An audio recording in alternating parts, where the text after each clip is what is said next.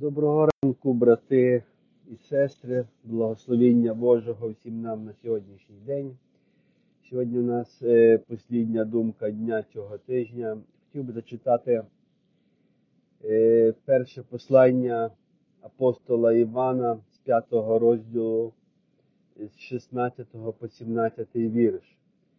Якщо хтось бачить, що брат його чинить гріх, але не смертний, мусить молитись за брата, і Бог даруватиме грішному життя. Але це так, якщо той гріх не веде до смерті. Бо є гріхи, які ведуть до смерті, і я не про них кажу, щоб ви молилися. Всякий неправедний вчинок є гріховним, але існує гріх, який не веде до смерті. І знаєте, з цього місця писання ми бачимо повеління апостола, який нам говорить, що якщо ми бачимо брата чи сестру, які грішать, щоб ми за них молилися. Тут пише, мусить молитися за брата. Не то, що хочемо ми чи не хочемо, ми мусимо молитися.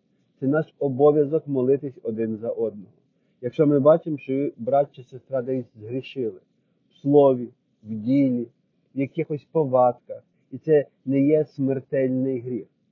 Цей гріх не веде до смерті. Він є Божою дитиною, але він десь уступився. І ми повинні молитися, щоб Бог його звільнив, щоб Бог йому дав свободу, щоб його Бог його зцілив. Можливо, це наслідки якісь душевні, можливо, якісь емоційні, можливо, це якась ще риса характеру, яка потребує е, Божого втручання в ці речі.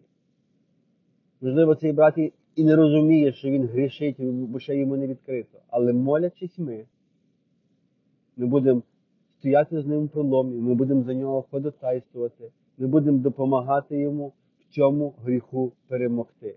Тому моє послання на сьогодні, знаєте, щоб ми слідкували один за одним, щоб ми дивились один за одним. І якщо ми бачимо, що хтось робить не так, маємо звернути на це увагу. Мусимо почати за це молитися. Мало того, я вам скажу, ми мусимо це сказати брату чи сестрі. Бо написано, якщо ти бачиш брата, який согрішає, підійди і скажи йому, брате, сестро, ви грішите, ви робите неправильно, ви робите гріх. І тоді кров цих людей не буде на нас. Оці дві речі, якщо ми будемо робити, е, Божа церква, церква буде очищатися, Божа церква буде ставати святішою, Божа церква буде ставати досконалішою. Мало того, коли буде десь нам погано, коли буде десь, коли будемо десь ми согрішати, хтось буде молитись за нас. Ми будемо знати, за нас моляться. Нам також допомагають молитвами у вирішенні тої чи іншої проблеми, у вирішенні позбутися того чи іншого гріха. Тому і апостол звертає на це увагу. Якщо хтось бачить, що брат його чинить гріх, але не смертний, мусить молитися за брата. І Бог даруватиме грішному життя. Дуже гарно, що просто по нашій молитві Бог дарує грішному життя. Тому що ми не є байдужі, тому що ми побачили, як Іван грішить, і ми за нього молимося. Ми побачили, як сестра грішить, ми за нею молимося. І Бог дарує вічне життя.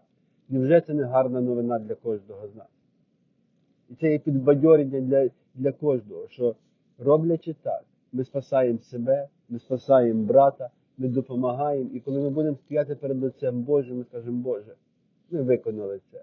Ми виконали і це побажання, яке описано у Твоєму слові.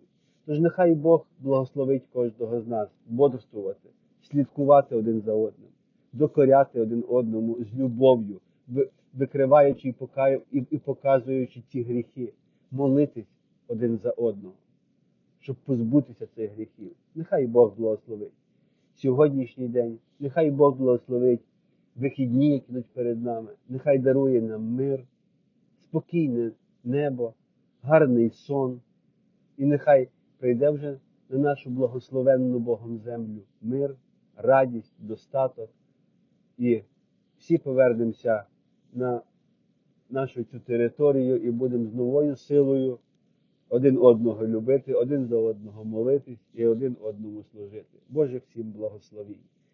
Нехай Бог благословить.